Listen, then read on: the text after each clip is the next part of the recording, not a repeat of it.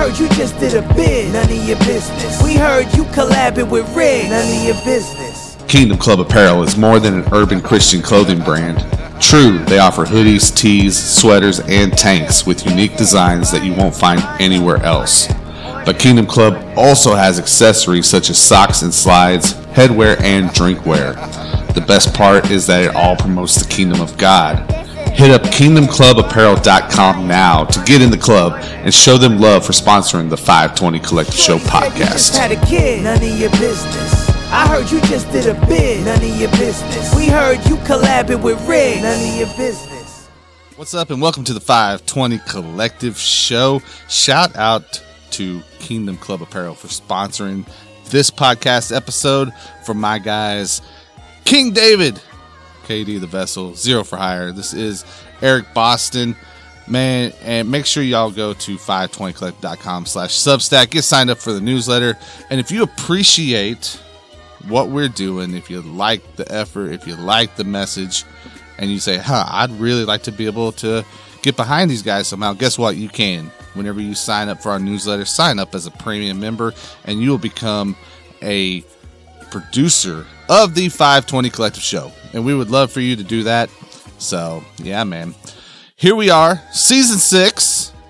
And as we kind of teased a little bit in the first episode, we are going to be tackling some very specific uh, topics this season on the show, starting with salvation. So these are topics that we believe are foundational pillars of the faith, right? So we want to jump into this, fellas. Let's go. What's good? How y'all feeling? Yo, I'm interested to see where the conversation goes tonight. And Zero, since you came up with the list, I'm gonna throw it over to you, man, and see where we go. So, I am um, excited to go this route, and I am excited to cover these issues and these topics. But I will be honest, I have been extremely um, nervous and anxious about it since we started working through these things because it's it's in it's very easy to get knocked off track, and it's very easy to get deviated from the topic. And this is one of those topics specifically where it's like you start talking about things that have to do with salvation instead of salvation itself. It's it's elusive and it just defining it. So I think that's where we should probably start off is Well, I got a Um, question, Zero. I got questions, question, Zero. Yeah. Like, why did you feel like this was the place for us to start this series on? When, it, as far as like, why was salvation the place where we were jumping off from this season? well largely because I think it was the first thing on the list, but other than that Oh, so there was no, uh, there was just, nothing you more know, just behind it. numerically. Okay. um, I was sitting in church, and and uh, the pastor was preaching about fundamentals and how we have um, a tendency to sort of major in the minors. Like we'll pick one thing that we're interested in and make that way bigger than it needs to be, while at the same time not really forming a healthy understanding around things in the faith that should be basic to all of us. And so that triggered something in my head and I started praying about it and I was like, I'm going to write down some ideas and every time I pray about it and God brings more ideas to my mind, I would just write them down. And so I think that in that in that process we kind of I kind of fleshed out a good starting point for what are issues that we should as Christians be prepared to talk to other people about. And since, you know, it usually starts with are you saved? You know, we have to talk about what that means. that's dope. I think this is a, a great starting point because if we're talking about things that accompany salvation, as the scripture says, and we need to talk about what salvation is and God's definition of it, as opposed to and in comparison to uh, what people like to make it out to be. So I, I, th- I think you picked a great starting point, bro. Well, let's get into it. Where, where, where are we starting at? I know you kind of said about um, maybe a defining salvation. Yeah, so salvation, what does it mean? You can save something in two different ways. You can save it from something and you can save it for something. I like that. I've got a definition that I can just read. And this is from the uh, Strong's Concordance uh, Dictionary. And so there's a couple of, def- uh, I guess, reference points here. But the first one, um, in terms of the definition of salvation, is the act of saving, uh, preservation from destruction, danger, or great calamity. Um, but then the second one, uh, appropriately in theology, the redemption of man from the bondage of sin and liability to eternal death, and the conferring on him everlasting happiness. This is the great salvation. And so when we look for a definition um, of salvation, and then we can just kind of expound on what it means to be saved, um, I think that that's a pretty good starting point. Yeah, and, and I was gonna say, man. I mean, I know everyone just likes to, you know, go, "Oh, well, it means that we're saved." Dude, I I love that um, that term redeemed, right? Because it's more it's some it's, it's more than just simply being saved. It's like we've been brought back and given value, right? Like when you redeem something, you give value and purpose to it, not simply saving it from like destruction. So Yeah, well, that's you know Jesus getting us back to our original purpose, back to God's original intentions for us. So when you ask a lot of people, and like Gerald just you know kind of pointed out in terms of you know you're out, you're evangelizing, you're witnessing to people, are you saved? People don't understand like saved from what? What am I? What am I? What am I saved from? What What do I need to be saved from? What does Christ offer me saving from, salvation from? What have I been? You know, people don't understand. You know, the need to be rescued because of the you know the blanket and the blinders that sin put on us, um, and just the depravity of society around us. Um, it can be very easy to ignore the fact that we need to be saved that we need to be redeemed, which simply means to buy back. That we need to be that we have been bought back. But then, you know, just like getting insurance, you may not know what all the benefits are because you haven't opted in. You know what I mean? So there's a lot to unpack here, but I think again, um, these are some really good starting points. In scripture as much as i can find we are we are we are saved from the power of sin which implies that we are under the power of sin. And the more you look into it we have things like you know uh sin sin is sin equals death. Uh we are slaves to sin. Paul talks a lot about about being slaves to sin or being slaves to christ and G- even jesus talks about it that way we live in sin we do things that destroy our lives. We do things that destroy other people's lives. We see the power that sin has over our lives. And then very few of us get to be on the other side of being redeemed by Christ and not being under that power of sin. And so you you really appreciate it once you can see it.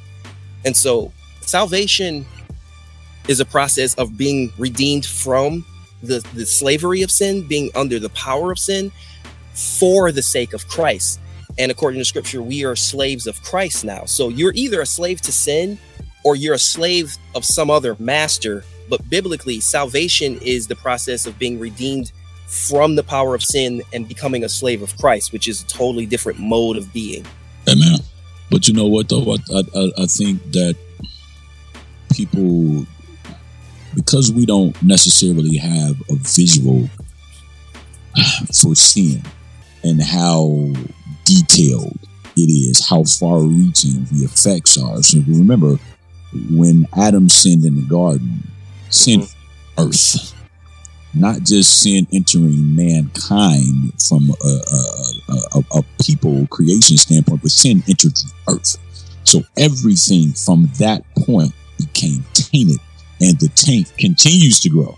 A little leaven leavens the entire lump but leaven spreads over time. And the longer time goes, the more opportunity sin has to invade all of these areas. So, because we don't have a visual of how much damage sin actually does, and we don't realize, man, like the the, So, so we talked about, you know, we go out, we evangelize, we witness to people, and they say, well, what do I need to be saved from? You don't understand when you're in sin. Just like people will tell you, when you're so up close to something, it's very difficult to be able to see the wrongs and to see the nuances and all of those other things of your situation because you're in it. When you're in sin, and as blinding as sin is, and with Satan being, uh, you know, the prince of darkness who goes out of his way to try to cloak things, we don't have an understanding of how how much danger we live in when we live in sin. How deeply removed we are from what we were originally created to be. We really don't have a visual. So I'm glad that you kind of shared that and what that looked like because that's still what happens today. We just we don't see it to that degree. You know, and, and you know, you had mentioned it another time, like some of the the, the weapons have changed. The, the, the, playing fields have varied because we believe that we're a lot more civilized now. But yeah. the attack of sin, because sin is absolutely weaponized. So the attack of sin um, in, in, in what it is and in, how it's um, conveyed present day is just as dangerous, um, just as violent, just as vile, um, just as degrading. But again, because it's not as maybe as blatant and and and not as uh, uh, it's more polished today than it was during those times. We don't grasp the depth of how bad life without Christ really is. Yeah, and I think we also, when I talk to other Christians, we have a tendency to over spiritualize the conversation in so in such a way that the carnal man can't understand it. And it's like it's not like they don't have the vernacular or the the the the means of understanding it to a degree. They might not understand the breadth and the depth of it, but you you take a song like um My Bad Habits by that redhead guitar guy. Um you know who I'm talking about? Uh he sings uh oh jeez, what's that guy's name? Ah, he he's uh he's a he's a romance singer. He's a pop singer, uh, and I'm, can, I'm showing how removed from the culture I am. There's this song that comes on. He's talking about you're going to be my bad habit, and you're going to be the thing that destroys me. And you, uh, uh Rihanna, she had a song like that uh, with Eminem, you know, and they talk about in these songs how I'm going to engage in this destructive behavior that will destroy the both of us, but I don't know what else to do. And so they understand on some level, maybe on a primal level, that they are slaves to their passions and that they're slaves to their bad habits and their bad decision making. Just listen to a Taylor Swift song. She'll tell you all about her bad decision making. Actually, she's got a song called Anti Hero that's very much the same thing, talking about the faults that she has and how she should do the right thing, but she can't. And so, being on the other side of that, Christians should absolutely have some sort of victory um, story to tell about how, yes, that power is real and it was in my life. And yet, it's not because I'm a good person or because I'm smarter or because I have the willpower.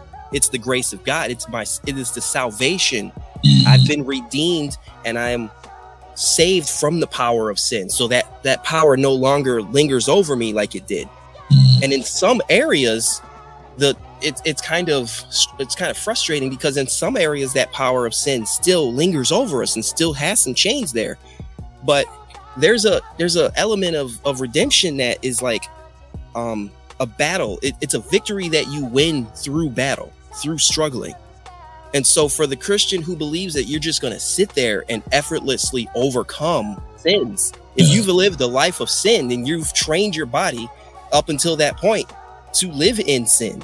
And so you have to then struggle and and and war against that knowing that ultimately you will have the victory because you're not a slave to that sin. So it's like christ breaks the chains christ opens the door and says come on out of that. You got to get up and walk out of there still. And if, and if sin gets back in your face you can punch back now Thank you. Thank bro. You just said a mouthful. So like I think no, and and, and and and literally, so we talk about like, you know, uh Romans seven where Paul talks about, you know, the good that I would, I do not. Like for individuals who don't understand That's what life in sin is. It's having a realization that there's a difference between right and wrong. There's a difference between good and bad. And even if, you know, it's not in a spiritual sense in terms of, well, I know what God has said. So this is for, you know, maybe some of the folks who grew up in church or whose parents raised them in church or what have you. I know what God has said, but I also know what the world is saying. And then just for those other individuals who maybe didn't grow up in church, and maybe there was a bit of a moral compass that was tied to, um, you know, just trying to treat people right but not having the power or the ability or the authority to be able to carry it out. So you have an understanding that where I am and what I'm doing is not what's best for me, but I am powerless to do anything against it. I yeah. can't change me. I don't have the ability. I don't have the wherewithal to change me. I can move certain things, but I can't sustain change. I can hide things. I can put makeup on it. I can put cologne on it. I can put clothes on it. I can put name brands on it, but it doesn't change anything because at the root, underneath all of that that I've done under every band aid, there's still the open wound that I can't seem to heal, partly because I keep stabbing myself. I keep doing things to keep that wound open my my my behavior is repetitive because I can't break the cycle. And that's a large part of what salvation is. Jesus gives us the ability to break the cycle. So when we talk about and but I think a lot of what you just said, a lot of individuals conflate because getting saved is one thing and then staying saved and then growing and maturing and developing in your salvation is something else. Um, and maybe something else that we need to talk about. You know what I'm saying? Yeah, because again, automatically assume. Go ahead. Oh, I, I was just gonna say, like, does salvation is it one of those things that kind of loses its importance the further removed from it we become? I think maybe we we lose sight of exactly what was done for us, and may, you know maybe that's why you know Jesus talks about we need to pick up a cross daily so that we remember, so that is at the forefront of our thoughts. Um, because I think I think it's easy to take our our eyes off of just how insane of a thing salvation actually is, right? It, like insane in a good way, you know, yeah, obviously. Yeah. But well, I don't know. That that was something I was just thinking about when you guys were talking. Like, what what do you think? I think it really it really frustrates me uh, to talk about it this way, knowing that there are, are, so many people who see it as a switch or a ticket to get into heaven. Mm. Um, because my worldview is that this life is a battle and there's victories to be won through battle, through struggling. And so I don't, I shouldn't expect to just coast my way through life because at the end of the book, Jesus wins. Like, yeah, that's also true but you have a part to play. Like if if God saved me for something, not just from sin, but if God saved me for something, that kind of implies he's getting something out of the deal, right? It's not like I'm so great that he just had to have me and I'm there like there's something special about me. Like he's expecting to get something out of it. And if I'm not playing the role of slave to Christ, then what is a lazy slave? What happens to a lazy slave? they get whipped and beat and probably put out. Yeah, you have a job to do. There is something for you to do. And the Christian's role is to overcome sin, to overcome darkness through Christ. Like he's the one that empowers us to do so. He puts the sword in our hand, but you still have to use that sword. Well, so, that's where you get a lot of um, contradiction. Not, contradiction might not be the right word. You get you get a lot of uh, conflicting views. Yeah, yeah over a topic such as salvation. And honestly, I mean, I think, you know, we, we know that um, God's word does not conflict with itself.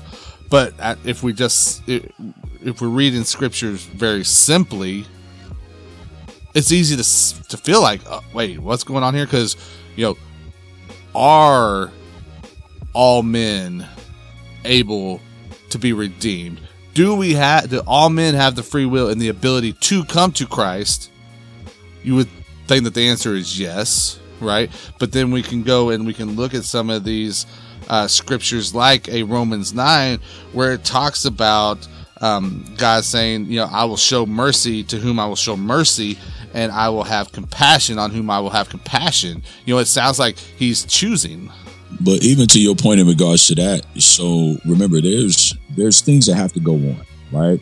Um, Bible talks about well, d- uh, the do, do you do you believe that that God knows the people He's going to redeem?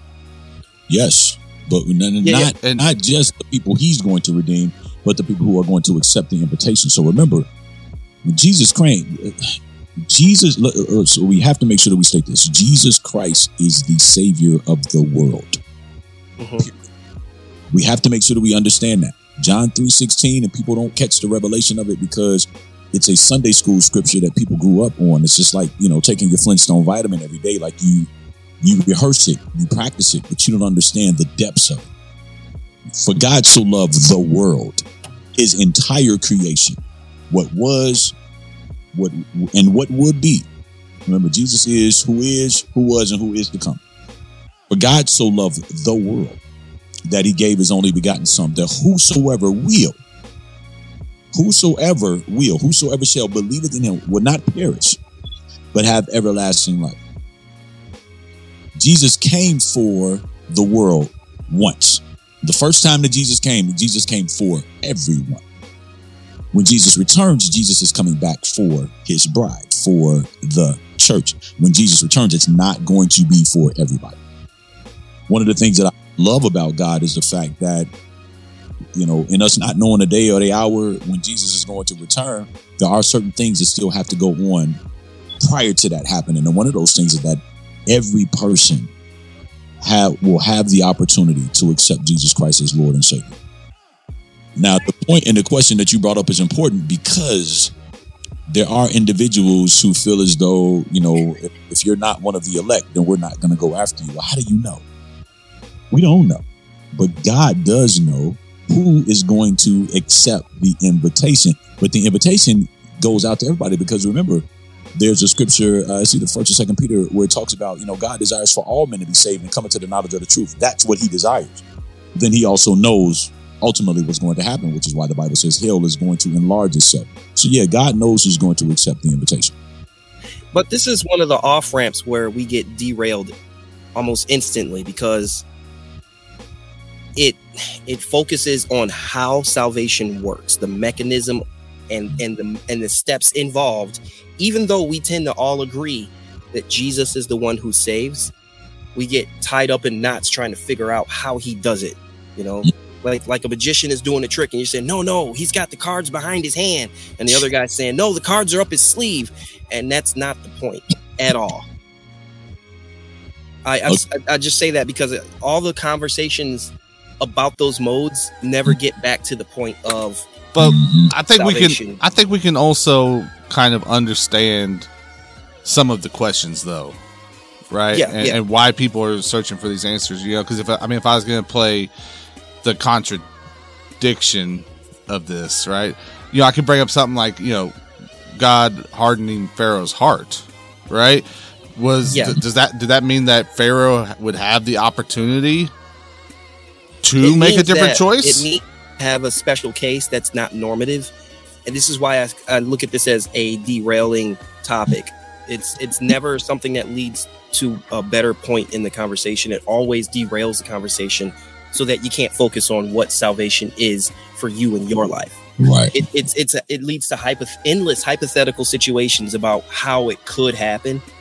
And and the and the thing with Pharaoh is like one of the strongest arguments that you bring it up and the only real response you can give somebody to that, and it's usually not good enough, is that that's not normative. You know, they, they want to take the one extreme example throughout history that we know of and try to apply it to everyone. And it's just not right. It's not fair to do. Yep. And not see, because again, then you start getting into all the nuances like the sovereignty of God. And you start getting into the, uh, predetermination and predestination, which again, a lot of individuals don't have an, a, a, sound understanding in regards to. And like you said, you start going down the rabbit hole and you lose sight of that focal point because And I really don't want to let people off the hook for this theology that salvation is a ticket to heaven, because that's the other side of the derailment. well, the, the flesh is selfish and still being in the flesh you you're looking for so you know my pastor always puts it like this like you know a lot of people get saved out of self-preservation right Yes. yes. at some point you understand that well man i don't want to die and go to hell and and for the purpose of this conversation yes guys hell is a real place um you weren't created for it but if you don't give your life to christ you will find yourself there we- we have to make sure that we say it because enough people don't talk about it it is a reality it is the ultimate consequence from sin because it's eternal not just damnation not just eternal hellfire but it's eternal separation yes. from God. Sin is already separation from God. But we're talking about now eternal separation from God. And we have to make sure that we understand that there are consequences for not getting saved. There's consequences for not living saved. And we have to make sure that we understand that because the word of God is very clear in regards to those things. But we can't lose sight of what's important about salvation.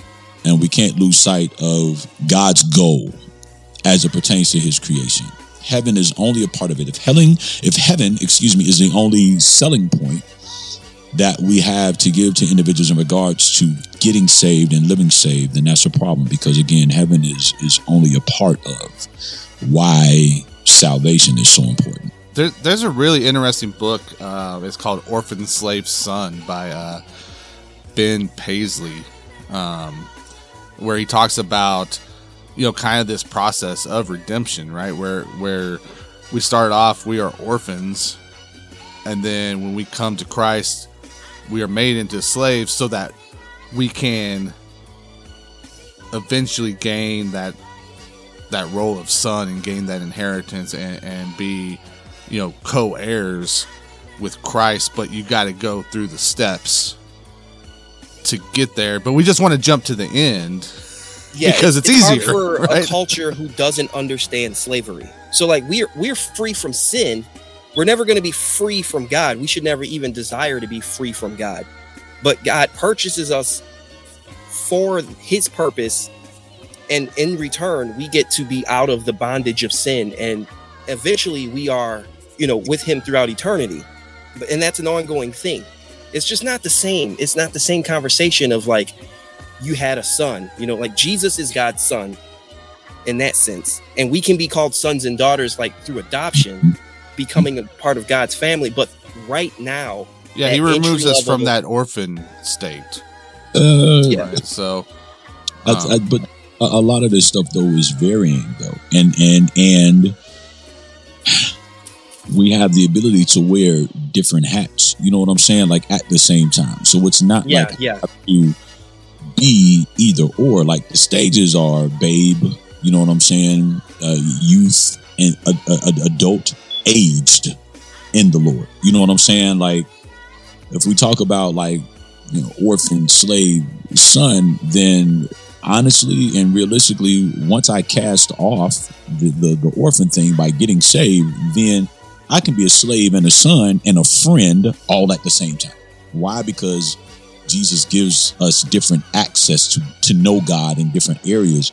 But again, we have to understand that when we have conversations like this, when we talk to people about salvation and how it works and how intricate and how nuanced it can be, the carnal mind does not understand the things of the spirit.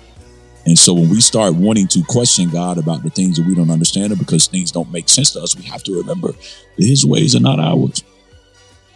Some of the, there's so much that God does that's beyond us finding out.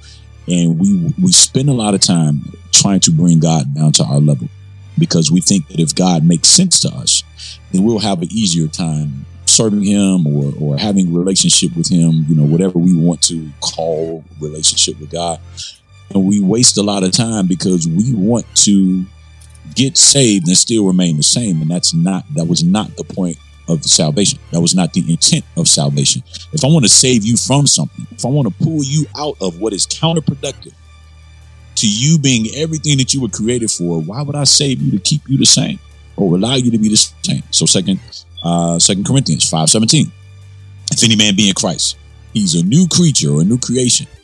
Behold All things so the old things are passed away, and behold, all things become new.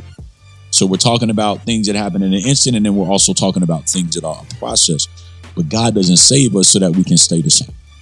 God saves And- us so that we can tap into that- His original intention for us. and that is a great bridge into something that we definitely need to talk about. You know, that I think our discussion in the in the chat taught us right is like h- how does works factor in here? Because right, because I mean, Paul tells us, you know, it does not depend on um, human will or effort, but on God who shows mercy. Right, so it, it, it's faith and it's grace. Amen. Right, but we lose sight of the fact that works become a byproduct of this redemption, right? Like we just want to say, hey, all I gotta do is is believe, and that's enough, right? And there's nothing else expected. I mean, there's there's still these works. There, there's still this fruit that shows that there's been a change, right? And I don't know. That was uh that was a very uh um driving force of the conversation in the chat. Where where do you guys want to dive into that? Well, let's let's let's lay out a a, a beginning marker here. Uh, James two fourteen. What is the use? What use is, is it, brethren, if someone says he has faith but has no works? Can his faith save him? This is rhetorical. He's saying he's implying that that kind of faith will not save him. Christ did that. Christ is the Christ is doing the redemption. We have works that show that we are saved. So a slave who cannot fight back against sin, who can't handle that, is a person that you should question: Is this person even saved? It's like one of the things that reflect. And, and that Yeah. brings Go and that well i'm just saying that br- that br- you know brings in the debate of once saved always saved compared to you know it being a continuous process right? So Well, I would say I- in i know katie's got you you can see it Go man. ahead, go katie's ahead. got some stuff to say. It's just I I hate it because people and largely I have to say this and so if, if people get offended and have a problem with it so be it but largely from the fundamental funda, fundamental uh, and uh, reformed camps in particular people want grace as a part uh, and as a staple of salvation to be the end all be all and once you get saved, and I think it's been mentioned several times throughout this conversation, there's an expectation on the back end of it. Even in getting saved, there's something that you have to do. Because just because salvation is available to everybody does not mean that everybody's saved. Otherwise, we'd all be saved. But again, hell is going to enlarge itself. If you confess with your mouth the Lord Jesus and believe in your heart that God raised him from the dead, thou, you shall be saved. Getting saved requires an act on your part. Well, we not you talking about a works based salvation and it's not but at the end of the day, what are you doing? So if you've gotten saved, what are you doing with your salvation? As you struggle to make your way through, we're not talking about over. We're not talking about allowing the power of God and the things that accompany salvation to shine in you. Remember, you shall know the truth, and the truth shall make you free. There's a difference between making you free and setting you free. They're not one and the same. Making you free forces you into freedom. Making you free is what the scripture actually says. Setting you free means that you still have a choice. You have a choice as to not, or whether or not you're going to accept that freedom. We have, you know, Juneteenth that happened later on because a lot of those slaves didn't know that the other slaves had been free. They were not aware that freedom was available to everybody. And so now here we are later getting this information that, oh, well, wait a minute. Y'all free, we get to be free too. Being set free is a difference. You had some slaves who actually declined the freedom once the Emancipation Proclamation was they had allegiance to their to their to their slavers, to their masters. They opted to not leave the plantations. They they decided to stay. So being set free and being made free are not one and the same. And it's important to understand that part because again, this is what Jesus does. He meant, but in the aftermath of him doing that, again, his work is finished. Ours is not. So, well, in the works based, no.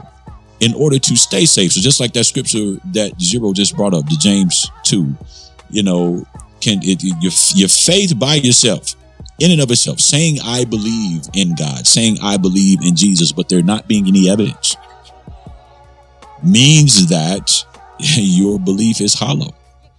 That what it is that you say that you have or what it is that you say that you're a part of is actually non existent.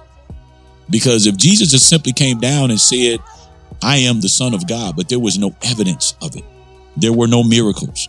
There were no raising of the dead. There was no healing of the woman with the issue of blood. There was no uh, healing of the man at the pool of Bethesda. If there was just the belief that I am the, but there was no works, then what is the point? Greater works than these shall you do because I have gone into the Father. What is the point if there's no works behind what we say? Case closed. I don't I don't I don't understand your your salvation that you say that you believe God, that you believe in God, which again two different things. I believe in Jesus and I believe that Jesus Christ is not just Savior, but Lord. Your life, there, there's a difference. There's a difference in those things. And and and we have to look at it like that. Because just like your words, your works are going to either affirm your belief or they're going to condemn. Same same chapter, James 2 the demons also believe and shudder. And he's saying that because we keep there's a deception that if I believe in Jesus, I'm saying like that's not this is not what if we are free to do good works, then this is the evidence that we're that we're saved is the good works that we mm-hmm. desire to do. We we want to do God's work. So it, it kind of knocks out a couple of um, false doctrine in this in this short in this short chapter here. Um, if a brother or sister is without clothing and in need of daily food, and then you say to them, Go in peace, be warm, and be filled, and yet you don't give them food or what is necessary for the body, what use is that? Now, this is like an apostle saying that because there's some people who feel like they are like this, like mystical, you know, guru or something. Like they think they're Jesus themselves, where they can just go be filled. Like you so mystical, like James is telling you, it don't work like that. You can't just speak stuff into existence. It don't work like that. And then he's saying like what use is that? It's useless. It's it's dead in it's dead being itself. Even so, faith if it has no works, the work that you're supposed to be doing, putting helping people that are in need that come to you, if you can't do that, then the faith that you have is dead by itself because you refuse to do the work and it's evidence that your faith is dead. It says, But somebody may say, You have faith and I have works. Show me by your faith without the works, and I will show you by my faith by my works. If you believe that God is one and you do well, but the demons also believe and shudder. So he's saying, like, yes, it's good to have faith, but faith alone is not the evidence of a, of a believer. This is not how we walk. Christ already redeemed you, so now you're free to do good works. It's like a continuing thing. Our our main desire is to do the work of God. That's why we're slaves to Christ. He's getting something out of it. We're doing the work of God. We're doing his work that he commands us to do. And we're free to do that because the sin isn't dragging us back to the pit. Right. You, you, know, you know, I got to play a little bit of the contrarian role here again and throw, throw another verse out there to you. Um, because they did not pursue it by faith, but as if it were by works, they stumbled over the stumbling stone. Pursue what? And who are we talking about? Uh, so this is at the end of, of, Romans 9, and he's talking about Israel. Mm-hmm. And if, if we back it up a verse before that, it said, But Israel, pursuing the law of righteousness, has not achieved the righteousness of the law. Why is that? Because they did not pursue it by faith, but as if it were by works, they stumbled over the stumbling stone. Facts. Well, well, we already covered that. You can't be saved without faith in Christ. Then Christ saves you. Now you're free to do works. And the person who doesn't do works is showing that he has no desire by his like lack of works. Like he's not a free person. But I think people get. But, well, I, I, oh. think I think I, whenever we see like a, a verse like this and like verses that we that you guys have been sharing, I try to put myself into the shoes of the people who haven't you know been into this very long or just now reading scriptures and it does seem contrary to itself in points but we know it's not right we go back to that like we said earlier we know it's not so how do we reconcile that within ourselves to understand okay this is the where i've got to come to right because God doesn't have to come to some other conclusion, right? He gets it. it he's it's just it makes sense to him, right? Yes, he is. I, I go on a, I go on this principle that if if my doctrine is butting up against another scripture, it's my doctrine that needs to change. Mm, I'm misinterpreting it something here because you're not going to have contradiction. Contradictions means both that can't be true. So, so, like, if we know it's all true, then my interpretation is in the way, and there has to be some other interpretation. well, and that starts co- that starts coming in with like our our comfort, right? Our comfort starts impacting this whole discussion as well, and the you know what I'm saying, like because That's why I wanted to read directly from James because you can't argue. Right. Well, I mean, Bible it's it's it's it, it is much easier to say, okay, I just got to believe, and that's enough. That means there's then you nothing James there's nothing like, that's "That's that's hard that is required of me. You know?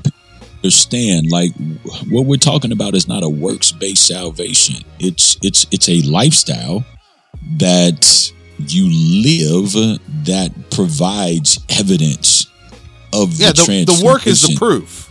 It's the, The exactly fruit is the proof. you have no choice if jesus is now not just savior but lord over my life then i have no choice but to provide fruit of that out of the abundance of the heart the mouth speaks not just what comes out of my mouth but what comes out of my life. If jesus is lord over my life i have no choice but to produce fruit therein because he is now my everything. And, and I know I've been kind of playing the the other side of this for a lot of our conversation here, uh, but let me not do that with this one here because I mean, uh, you know, Katie, you talked about uh, proclaiming Jesus with our lips, and, and you know that's from Romans ten, right? In fact, it breaks it down a little bit more, and this just shows how faith and works come together in salvation, right? Because he says one believes with the heart, resulting in righteousness. That's the faith part, right? And not but or also or here's another option, but and confesses with the mouth, resulting in salvation. That confessing with the mouth is a work, it is an act correct right? So we something can't you have to do we can't lose sight of that. So because God in interpreting your thoughts. I think I love the Lord. I think I want to be saved today. You have to say it. You you have to do it. It's God is not going to. There's certain things. It's one of the reasons why we pray. I can't pray in my head and think that because again, part of and one of the definitions of prayer is a voice. There's things that have to be audibly put in the atmosphere. I cannot just internalize what I want God to do and expect for God to do it. Here's our prayers. Here's our prayers. Things we put out. So I can't just internalize my desire to give my life to the Lord and then it believe that I'm saved. Like I'm, I'm going to say the prayer of salvation or I'm going to walk through the plan of salvation to myself in my head and not put it into the atmosphere. So I, I want to throw this question to you guys. I, it's not. I don't know if it's necessarily exactly the conversation we've been having, but it's something that I've been intrigued by that I I just want to put out there and see where you guys what you guys think. Um, but this idea of we somehow play a role in the salvation of others right? I think I, I hear people say oh well how many souls have you brought to the lord? How many souls have you saved for the lord? I haven't saved okay, any. That's not that's not completely unreasonable. Um, it's a really I think it's- arrogant way of bringing it up. yeah well it, and i think that's the ultimate whole conclusion but i mean But that's not we don't save souls people. that's the point though. I want to make sure you understand. You have not saved anybody you can point people in the right direction we don't save them go on Yeah, sincere yeah. i'm sorry and that's easily that's easily debunked. I think it just goes along with this idea we've been having all along, or the conversation we're having all along about faith and works and everything. It's like you can be a rapper. You can say I'm a rapper. You can right now. You can stand up and you can scream to your neighbors up the stairs, "I'm a rapper." And if you don't ever release any rap songs, how I know you a rapper? Mm. You know what I'm saying? You a rapper, but you ain't got no raps out. Mm. You a pilot, but you've never flown a plane. Mm. You got the uniform, you got the outfit, you got the little wing pin thing on there with the hat. when, when's the next time you fly? Oh, I haven't flown yet. You a salesman, but you can't close no deals. You know what I'm saying? So the works is the evidence. That's that's what we mean when we say. I'm trying to think of like how I can make it simple for people who don't like the whole spiritual way of talking. I think that's a really good way. Jesus says you'll know a tree by its fruit. Mhm. In that, I think he's expressing the same thing. So like we're gonna have, you know, we want we want to bring people to Christ. We have a love for people. We want to do that work. There's there's there's other evidences that will show and, and like we look at works like it's a dirty word because there's people who like to get up in arms about it Mhm. but we have check this out we got um on this list that i brought earlier the witness of the holy spirit you know that's a more spiritual internal subjective thing. But we have outward signs. We have humility. We show humility where we didn't show humility before. We submit to each other. We have love for one another for one another. You know you show you show us a christian who don't have love for other christians i'm gonna say that's not a christian. Because the evidence he he will have love for each other. We'll we'll be obedient to christ. We will submit to the authority of scripture we will pursue holiness and we will start to show holiness and then tied to holiness all those fruit of the spirit. So these are outward things that will show you by your works through your works i'm a christian. You don't you don't believe i'm a christian? Fine. That's cool. You don't have to believe it watch me watch what i do But make it even plainer than that, bro. From a practical standpoint, if I used to smoke and Jesus delivers, I don't smoke anymore. If I used to drink, Jesus delivers me from drinking. I don't drink anymore. I used to curse. I, I don't curse anymore because Jesus, you know what I'm saying. So that's even the one i left out power over sin You know what I'm saying? Like those things that are earmarks of that transformation, being not conformed to this world, but being transformed through the renewing of my mind. Like those very practical, very base things. I like, oh man, so and so don't talk the same way. That- Mhm. Wow. You know, oh man, I got a problem. And a lot of times people get convicted, you know, with that and by that because they're like, well, wait a minute. This dude started going to church and man, he, he don't want to hang out. I used to go to the club and now I don't go to the club anymore. I used to hang with so and so and now I don't hang with them anymore because we don't have the same things in common anymore. Like very practical things that show that there's a work going on. And notice is not just, well, isn't that just natural maturity? Because there's 50 and 60, especially in the times that we live in now, there's 50, 60, and 70 year olds still trying to go to the club, still trying to get dog.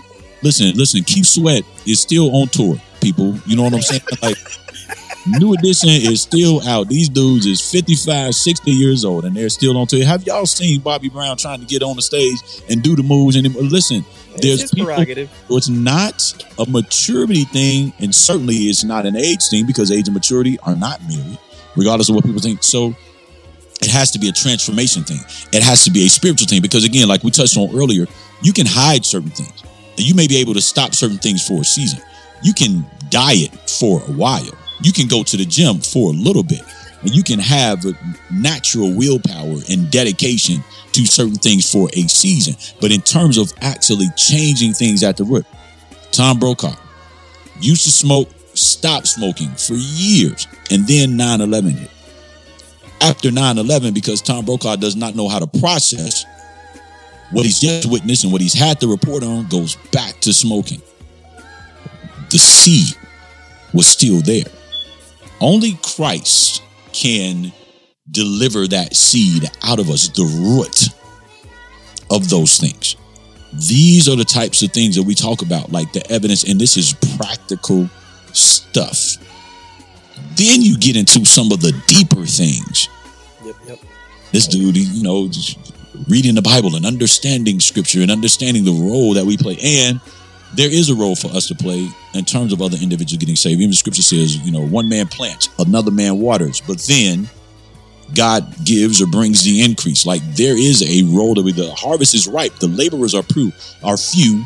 Pray to the Lord of the harvest that He sends laborers into the. So yeah, there's a role that we have to play in other individuals getting saved, and a large part of that is zero. What you touched on, making sure that we allow God to have full range in our lives, so that the change is evident.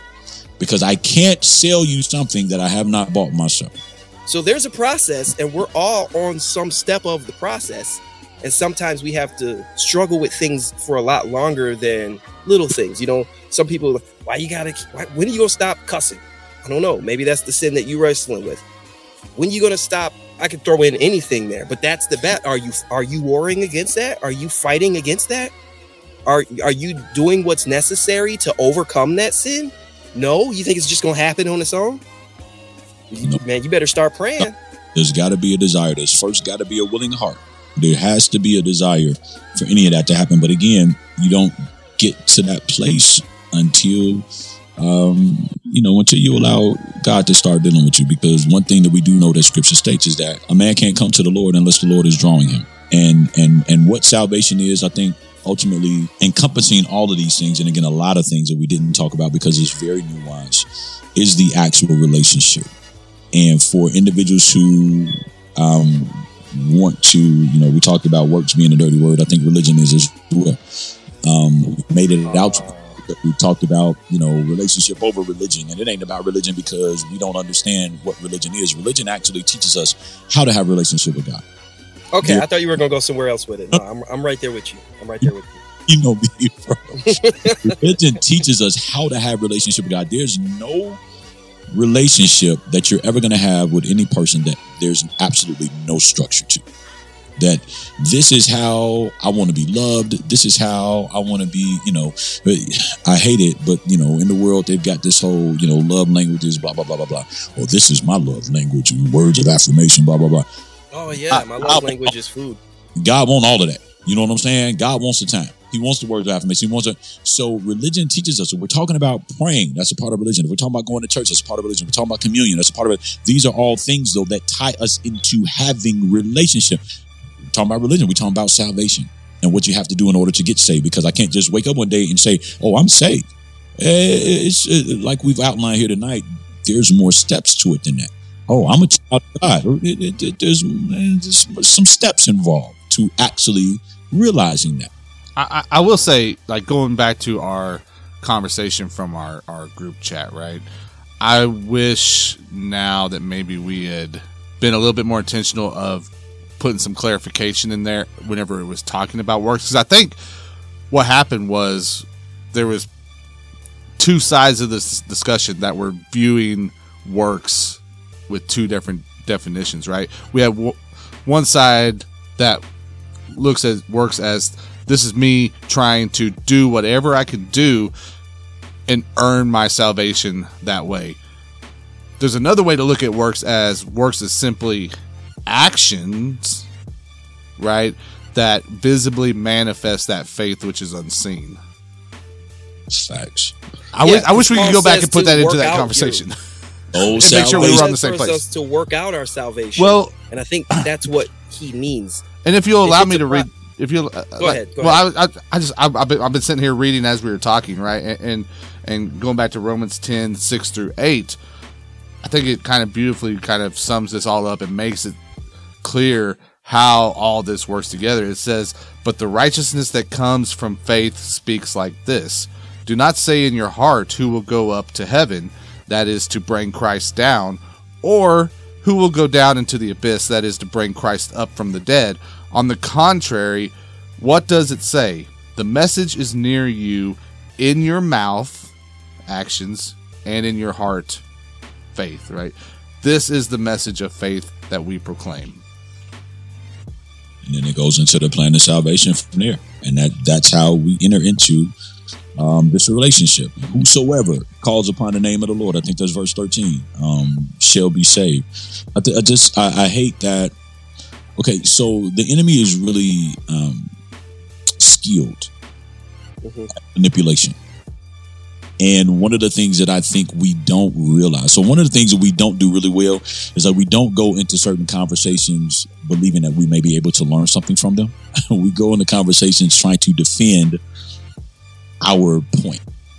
And one of the things that people will fight for more than anything else is their comfort.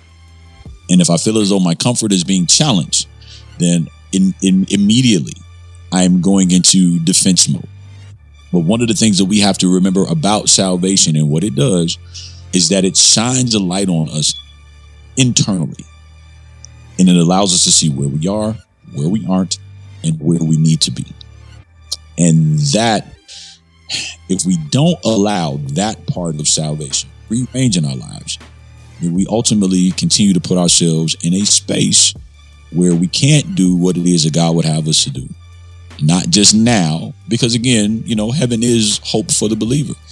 But again, you know, uh, Paul says it in one place, you know, if we only got hope of Christ, you know, in the life to come, then in this life we're miserable.